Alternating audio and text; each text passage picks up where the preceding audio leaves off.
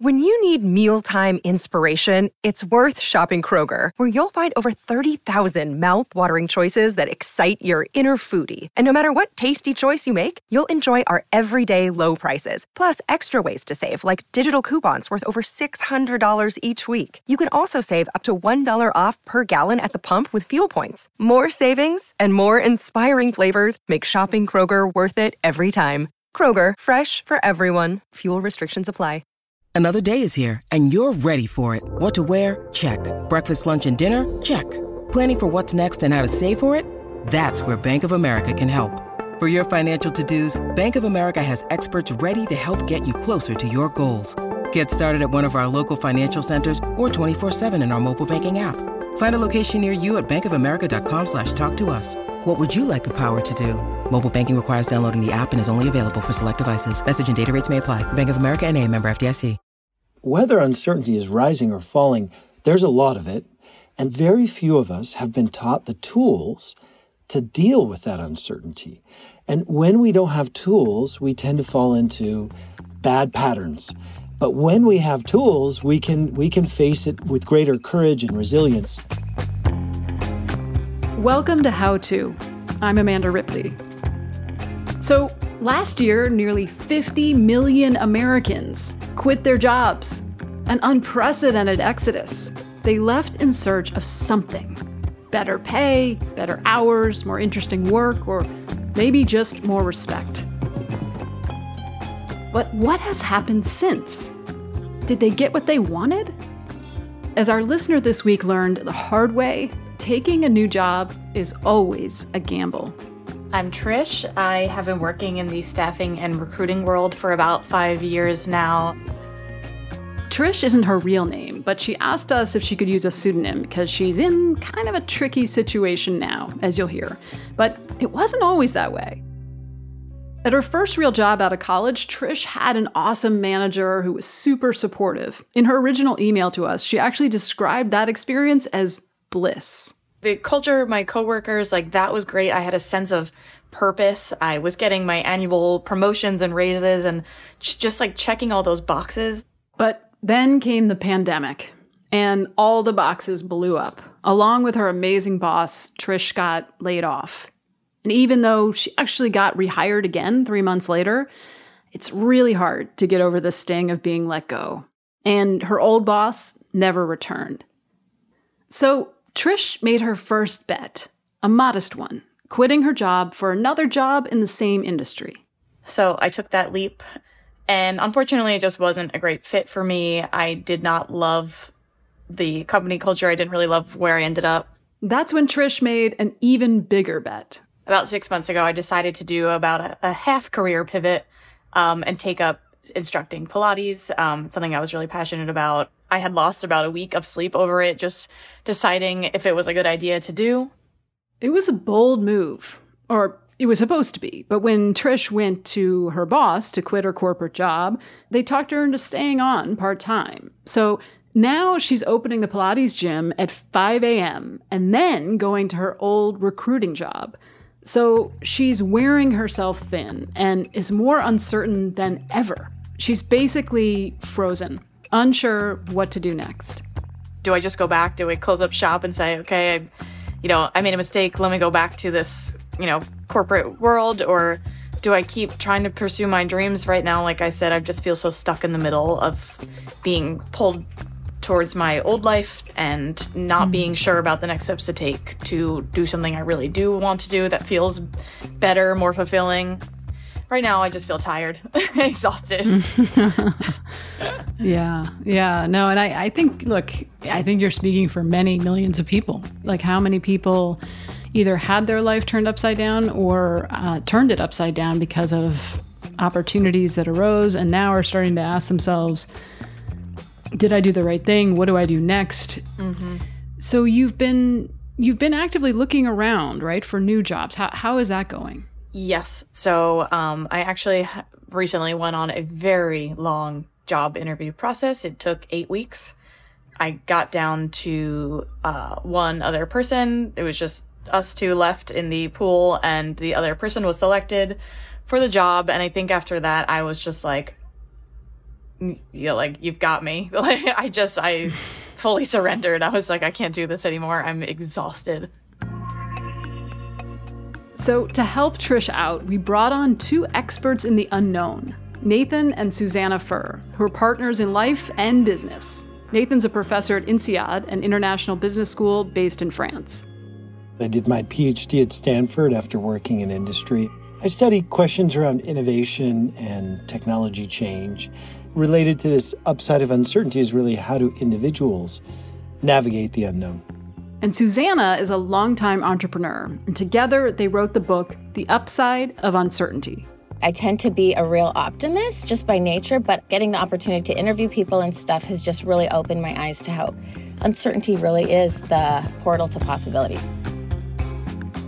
On today's show, we're going to help Trish find her own portal of possibility and talk about how all of us can find our footing in uncertain times.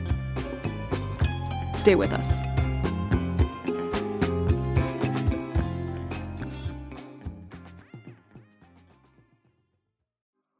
Apple Card is the perfect cashback rewards credit card. You earn up to 3% daily cash on every purchase every day. That's 3% on your favorite products at Apple, 2% on all other Apple Card with Apple Pay purchases, and 1% on anything you buy with your titanium Apple Card or virtual card number. Visit apple.co slash card calculator to see how much you can earn. Apple Card issued by Goldman Sachs Bank USA, Salt Lake City branch. Subject to credit approval. Terms apply. This episode is brought to you by Defender. For those who embrace the impossible, the Defender 110 is up for the adventure. This iconic vehicle has been redefined with thoroughly modern design. The exterior is reimagined with compelling proportions and precise detailing, and the interior is built with robust materials and integrity. The Defender capability is legendary, whether you're facing off road challenges or harsh weather conditions. Built for the modern explorer, the Defender 110 lets you go further and do more. And cargo capacity means more room for your gear. To drive the Defender is to explore with greater confidence. Powerful innovations like the intuitive driver display and award winning infotainment system keep you connected. Innovative camera technologies deliver unobstructed views and effortless maneuvering. Ready for a wide range of adventures, the Defender family features the two door Defender 90, the Defender 110, and the Defender 130, which seats up to eight. A vehicle made to go further, the Defender 110. Learn more at LandRoverUSA.com forward slash Defender. So, when we left off, Trish was explaining that she's on the verge of burnout and doesn't know what to do next. What's her first move? Nathan and Susanna suggest taking a step back to take stock of what matters most. If you imagined your life as a bookshelf uh, upon which there are many, many different volumes, and each volume is kind of a different version of your life. You know, one volume is where you just go back uh, full time into recruiting. Another volume is where you go full time into, you know, teaching Pilates. What is the, the volume that kind of makes you most excited? What is the future life that would be really exciting for you? It's a great question. I always felt my best when I had a manager or a supervisor who was kind of there cheering me on, who had faith in me, who was there if I needed them. Right now, I don't really have that. And that's something that I really mm. do miss. And what I'm learning maybe is that it's not so much really what I'm doing, it's that like support system, that camaraderie that I really like cherished and don't have much of in either of my jobs currently. Hmm. I'm curious, either Nathan or Susanna, if you've ever been in a similar spot.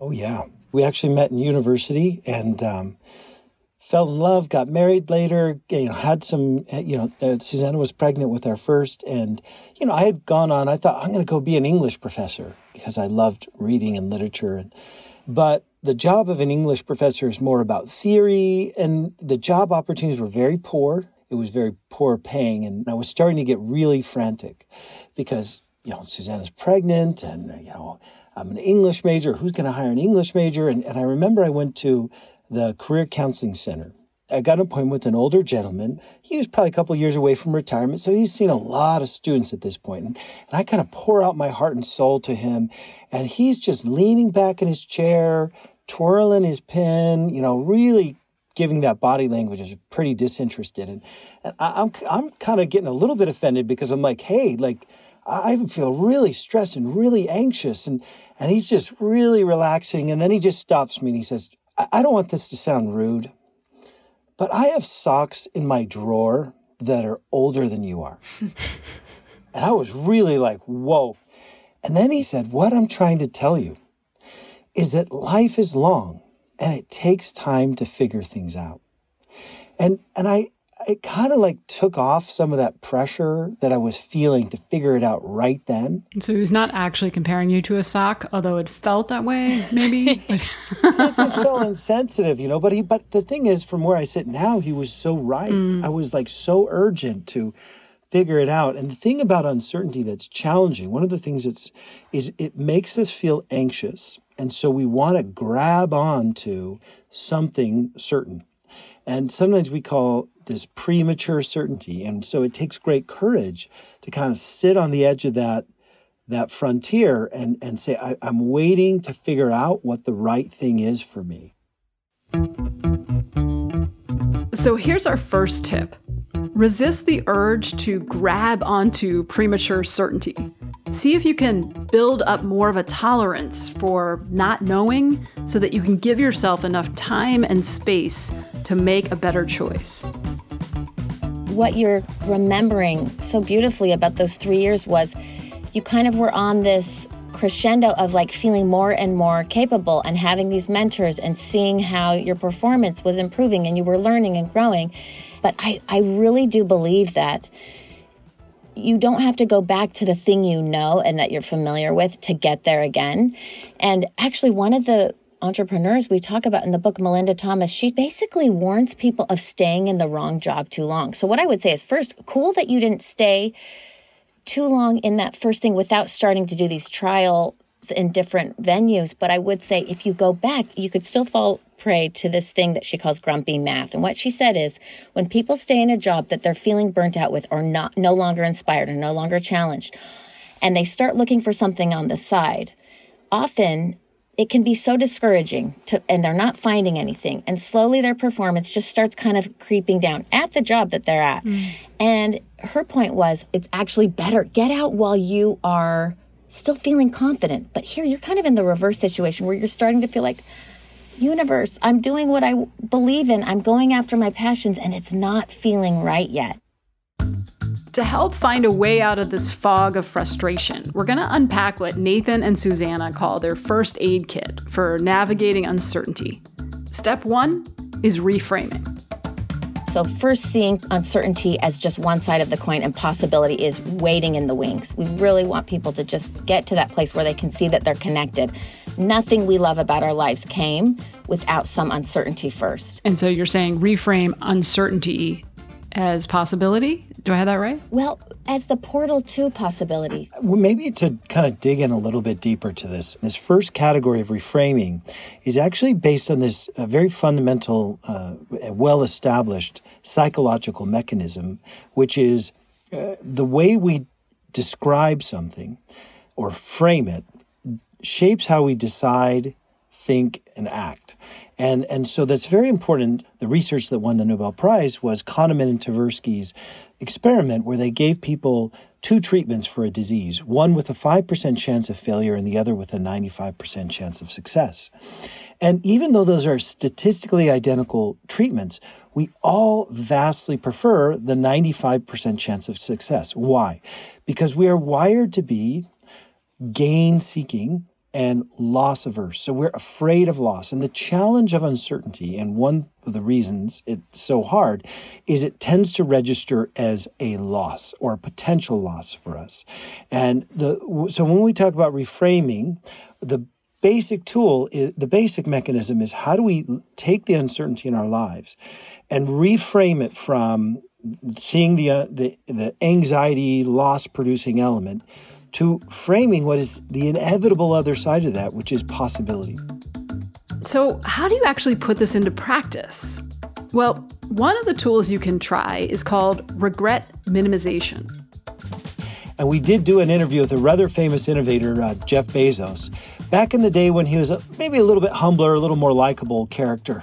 And uh, but he talked about he's a good illustration of this principle, regret minimization. He talked about the decision to leave his job and start Amazon.com back in the days when the internet was not a big thing when it wasn't obvious it would be successful. Bezos has this idea, oh, we could use it to sell books. And he goes and he tells his boss about this idea.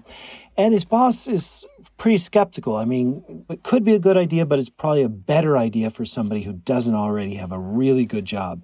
So why don't you think about it for a while? And, and Jeff was talking, telling us about how he wrestled with how do I make that kind of decision? And, and he came up with what he called a regret minimization framework, which is this project yourself out to age 80 and ask yourself, what will I regret when I'm age 80? And for him, it was very clear I will not regret trying this thing called the internet, trying to do this idea and failing. But the one thing I re- will regret is never having tried. I think what you're trying to do, if I understand it, is get some distance from from where we're at right now. And yeah. one way to do that is to think about when you're 80 years old, Trish, what, looking back on this uncertain phase of life, what might you regret, do you think? And what wouldn't you regret? So, I mean, the main reason I did this and decided to make this big decision is because I didn't want to regret when I'm older not finding out what this would be like, not kind of hmm. scratching that itch per se. So you kind of had that same impulse that you didn't want to live with that regret and just do the safe thing. Exactly. So that's definitely something that uh, regret minimization is definitely that's something that like went through my head in my decision making process. But it's funny because like, you know, occasionally when I'm very tired, very burnt out, there's weeks that are worse than others that, you know, I'll give my boyfriend a call like later on in the day and I'm just crying and I'm like, I, you know, did I make a terrible decision? Like, I am so tired. I feel so burnt out. Like, what have I, I always say, what have I done? But mm-hmm. knowing that at least, like you said, in 80 years or whenever down the line, that at least I know. Right, yeah. right. Yeah. It's, yeah. It's interesting. It reminds me of, I think, in, in the book, Nathan and Susanna, you write about how our uncertainty barometer varies depending on how we're doing depending on our mm-hmm. state of mm-hmm. mind if we're if we're exhausted like trish is if we're getting up at 4 a.m every day and doing two jobs it's just very hard to imagine future uncertainty am i right about that mm-hmm. yeah you're in that place of like I can't hold on much longer. Yes. I can't take this uncertainty. Yes. And and one of the main things we learned is even though people who are really flashy and good at uncertainty and say things like I eat uncertainty for breakfast, I love it, behind the scenes they are such masters of creating what we call uncertainty balancers. And they they add things in. So like when i heard you talking about i really miss a mentor. It's like a mentor can be an uncertainty balancer. So it could be a life coach or someone or or your boyfriend but someone who you have that you can really talk to. Here's our next tip it's a little easier to live with uncertainty in one part of your life if you can offset it in other parts. Maybe by finding a coach or a mentor to give you more support, which Trish now realizes she needs. Or maybe by putting other things in your life on automatic, so you don't have to make so many decisions, even little ones. It can be like routinizing the things, mm-hmm. like what you eat just so that you don't have to make so many decisions every day. So mm-hmm. it can be basic rituals of giving yourself comforts and things. But do you feel like you have enough of that right now? That's funny you ask that because I, I literally eat the same thing every single day. Um, I have the same bedtime routine. I go on the same walk on the same course every day. Like I try to actually keep a lot of the same in my life because I, I mean, I hadn't even realized it until you mentioned it, but like I guess it I really was like a subconscious way of keeping myself to feel comfortable on at least some level to, during the day. Hmm. Yeah, because that is a way to bring that, like you said, that thermometer of like way too much uncertainty. And, and another way to bring down the temperature is just are there things in your life that you could just say, you know what, I need to stop this for a while, like extra volunteering, or maybe even like a lunch date even if it's once a month with a friend who brings you down, like really turning off and turning down the stuff that's dragging your spirit down, you know, and your ability to to remain hopeful. Mm-hmm. So you're saying like we have to look holistically at our whole life and, and say we can only manage so much uncertainty, right? So are there ways we can reduce the ratio of uncertainty mm-hmm. um, easily, right, and let some of those things go? And I and I like also Susanna how you mentioned you can add some things in. Uh, like a mentor or a life coach. Have you thought about getting a coach, or do you have someone like that that uh, could play that role at all, Trish? Um, so I think that's a great question, and it's definitely something that like my the light bulb kind of went off when you mentioned it earlier. So, I mean, like I mentioned in my original note, I don't necessarily love to use my loved ones um, as my therapist, life coach, whatever. I know that they I'm sure would say that they'd be happy to, but I just there's something that feels very uncomfortable within me that you know I I'd like it to be somebody removed from my life, kind hmm. of. Yeah, it's nice if it's nice to be paying someone to listen to you once in a while. Right, exactly. you know, like I, I would just feel more comfortable if it were that that situation. So I actually really like that idea. Maybe I think that's something that I could definitely walk away and look into more.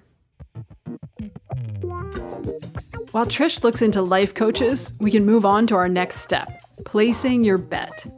Finally, you're going to make a move. But don't bet the farm, not just yet. There are ways to take action when you're facing uncertainty that increase the probability of a good outcome. And, and one of the most basic, but there's some really good empirical research around it, is this idea of breaking down something big into small steps or experiments. You know, it feels a little bit like you feel this pressure right now, like I've got to figure out my one right thing right now and kind of like commit everything to it and I'm in the middle of the two and I don't know which one it is, would it help relieve some of the pressure to say, you know, I can do a series of experiments. So for example, I could stop the Pilates teaching and go take a job, you know, a different job and see how I like that, knowing that I actually may want to step back out and do the Pilates again. Or maybe I need to do an experimental period where I do the Pilates full time and I stop doing the staffing for six months and see how that feels to feel not, you know, the exhaustion of kind of doing both jobs at the same time. I love this conversation. I think it's definitely something I've been thinking about recently. I was offered this like full time position at the Pilates studio, and I thought, well, you know, you can't do full time and then another part time. Like you're you're really gonna you feel it the burnout then. So I've just been thinking, well, what if I kind of put down the staffing for a little bit and just saw what it was like um, on the other side? Eh, but there's this like weird little voice inside of me and the, that is like, well, you know, if you let go of this title you're never going to get it again. It's going to be really mm. difficult for you to get another job again in case it doesn't work out. There's mm. all of those voices. Um, right, and I know right. it's a lot, it's a big control thing. It's a, it's a title I'm really proud of. And I, it, yeah, it might be a little painful to put it down, but at the end of the day, like, it's not something I even want to do really. So I don't know why it's so right. painful. Um, I think well, I think they the call work. that loss aversion bias. And there's some, it sounds like, you know, identity and ego attached to the oh, title. Yeah, totally. Yeah. Yeah. It's funny. I know it's all there, and like I, I can have this conversation back and forth with myself all day, but I'm like, all right, you got to put it down. And for some reason, there's just that like five percent of me that's that will not let go of it. Um, yeah. yeah. Yeah. Look for two way doors as a way to manage the risk. It can make experimentation more manageable. Because let's face it, you want to do something that you like, but it's also your livelihood. You need to experiment in a way that mitigates risk. Is there a way in which you can experiment even if, you know, you're working two jobs and you're just barely getting by? And how do you account for the fact that, you know, not everybody has that ability to take those, even the small risks, right? Yeah.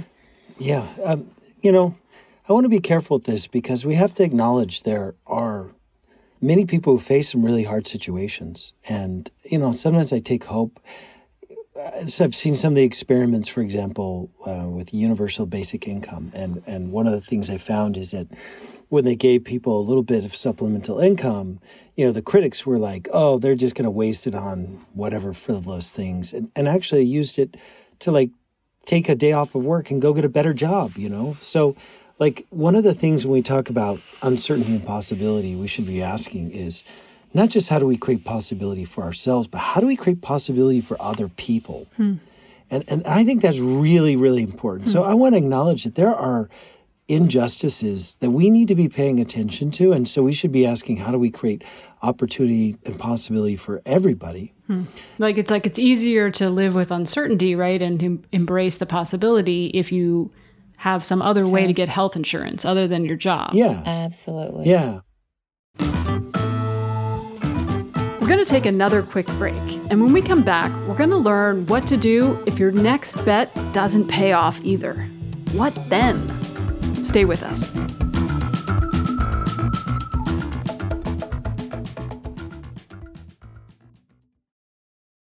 This episode is brought to you by Progressive Insurance. Hey, listeners, whether you love true crime or comedies, celebrity interviews, news, or even motivational speakers, you call the shots on what's in your podcast queue, right?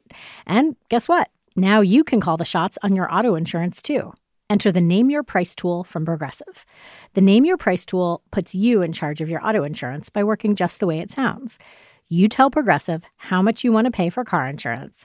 Then they'll show you a variety of coverages that fit within your budget, giving you options. Now, that's something you'll want to press play on.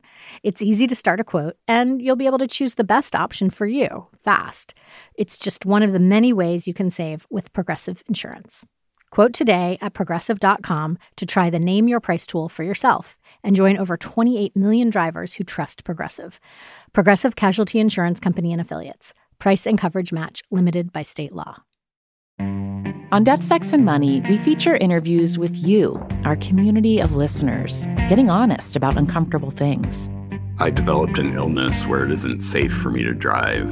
A friend once said to me, Sex is like air. You don't think about it until you're not getting enough.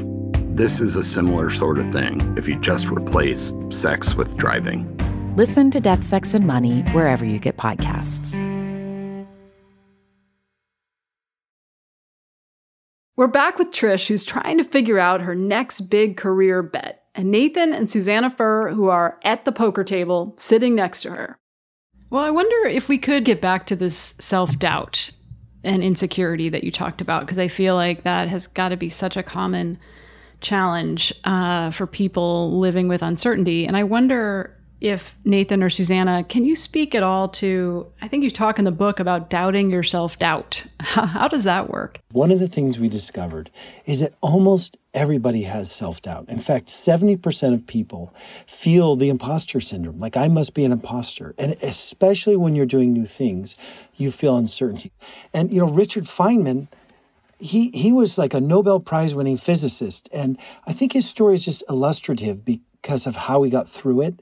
So he had been, you know, at Los Alamos during the atomic weapons race, burning himself out. His the love of his life passed away from tuberculosis during that period, and so he emerges completely exhausted. Gets a job at a really nice university, Cornell, but he's so burnt out he can't do any work. He's he's he can't do any research and he feels really bad about himself. He, eh, when he's supposed to be doing research, instead he's going to the library and reading, you know, uh, a thousand and one nights, you know, and he starts getting these job offers and the job offers make him feel worse because he's like, they don't know that I'm I'm burnt out. I'm no good. And, and finally, he gets an offer from the Princeton Institute of Energy where Einstein works. And he's like, it was so absurd because I was so bad and they didn't know that I realized in an instant I have no obligation to live up to what other people think I should be. Hmm. I'm going to quit trying to do what I'm supposed to do, which is research, and I'm going to do what I'm curious about. Only one week later, he was sitting in the dining hall, and some student was fooling around, threw a plate up in the air, and the plate is spinning and, and wobbling, and there's a little emblem at the center, and the emblem's spinning at a different rate than the plate is wobbling as it's up in the air. And he says, That's strange. I wonder if I could calculate the ratio of spin to wobble. Okay, sure, only a physicist wants to do this, but he goes off and he starts calculating it and he figures out it's a ratio of two to one. And he runs over to his department chair, Hans Bethe, who, by the way, is a Nobel Prize winner, so very intimidating, tells his department chair about it. And his department chair is totally like just uh, in disbelief, like, Feynman, who cares? Why would you do that? And Feynman's like, you're right Who cares? But I think it's interesting. And he said, But you know what the funny thing was? As I started playing around with those equations, it led to another set of equations and another set of equations. And you know that work for which I won the Nobel Prize on the wobble of electrons in orbit? It all started with the spinning plate. And, and for me, that story gives me great comfort because one, he had huge self doubt and he was burnt out. But the way out of it was to say, how do I follow my curiosity even if other people don't think it's important. And so back to this experiment, uh, you know, you could you I would approach your employer and and and just really nicely say how much you value the work and how great it is and how you want to scratch this itch and you'd love to just, you know, take a short sabbatical and and just explore it a little deeper and or if your curiosity is going the other direction, go the other direction, but follow that thread of curiosity like a Feynman. Mm-hmm. So you're saying that in a way, yeah. curiosity and just giving yourself permission to do what is really interesting to you is a way to kind of push through that doubt? Well, we love how Elizabeth Gilbert writes about curiosity as being the more democratic version of passion because sometimes our passions are burning so hot we can burn out mm-hmm. actually from our passions because we push so hard. But just get all your options out there. Like being bold about saying, I really am loving what I'm doing. I don't know if I'm going to stick with it, but what I found is it's not a full, you know, um, exploration yet because I'm too torn between, you know, I'm exhausted. Like I think in our world, we need to be more human with each other and admit mm. this isn't working. I'm too tired. Um, I, I would just say also in that two way door conversation, the reason why I told the story about the socks is what that counselor was trying to tell me is life is a big, long series of experiments. So even if your employer said no, your life is still a two-way door. Mm-hmm. You can still go do Pilates for two years, and you can come Find back. Someone else. You can come back, and given how well you've done and your performance, you will be valuable. You've already come, overcome the first hurdle of getting the first job. Mm-hmm. You've got three years of experience under your belt. You've got a two-way door already. Mm-hmm. Yeah. Can you imagine following your curiosity? Which way would that lead you? If I could imagine following it all the way, I feel like I only followed it halfway this first time. Yeah. If I could take it all the way, um, I'd like to explore what life feels like outside of my laptop situation, outside of my house, you know, interacting with other people, um, feeling a bit more free. And I think that kind yeah. of hap- that happens at the studio. Um, yeah. So it sounds like you're kind of leaning towards should you maybe go mm-hmm. all in on that in, in a way that's more sustainable so you can yes. really commit to it? Yes. Now, as you might remember, Trish is currently doing not one, but two jobs, and she had apologized in advance because the only time she had to talk to us was during her lunch break. Do you have any last questions? I know you, you got to run, and I'm sorry to, to rush us here. I mean, you're correct. I wish I could stay for another half hour unfortunately, I do have to go. But I just want to thank you all so much for this. This was super helpful, and I'm so appreciative. Oh, I'm just so grateful, like honored to be able to walk through this with you. And, you know, I, I would love to send you the chapter of our book about living as if. Mm. The the life you dream of, we're already there because it starts putting you into this mindset of like, wait a minute, do I even know exactly what that dream would be? Yes, that would be wonderful. And I'm so sorry to cut you off. I have to go lead a meeting right now. Thank you so much, everybody. Is there any last thing that you wanted to share about, you know, thinking about her, you know, kind of yo yoing back and forth between these different jobs and trying to figure it out and feeling burnt out and not having the energy to, you know, muster yeah. the confidence to keep going through rounds of interviews? Any, anything else you wanted to say to her since she will eventually hear this?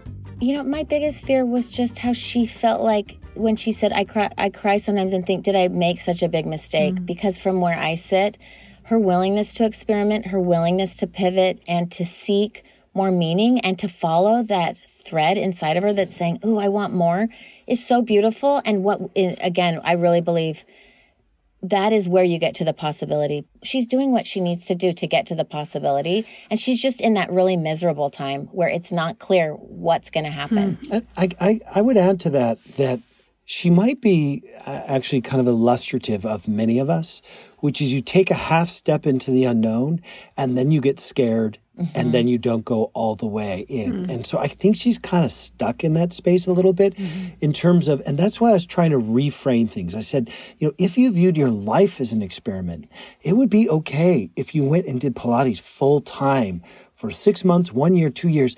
I am so sure you could come back and get a job and pick up where you left off. Well, and I was even thinking about Trish with her 4 a.m. wake up. For like, no one does Pilates here before 9 a.m. because French people have a quality of life. They they're like, what? I'm not going to do that. What are you crazy? Get up that early? yeah. Yeah, I like this idea of just running the full experiment, like you said. And, and I guess I would just add to that that before she does that, maybe take two weeks off, and if she possibly can, or even a week. And, you know, maybe go to France where people do Pilates at nine in the morning, like civilized people.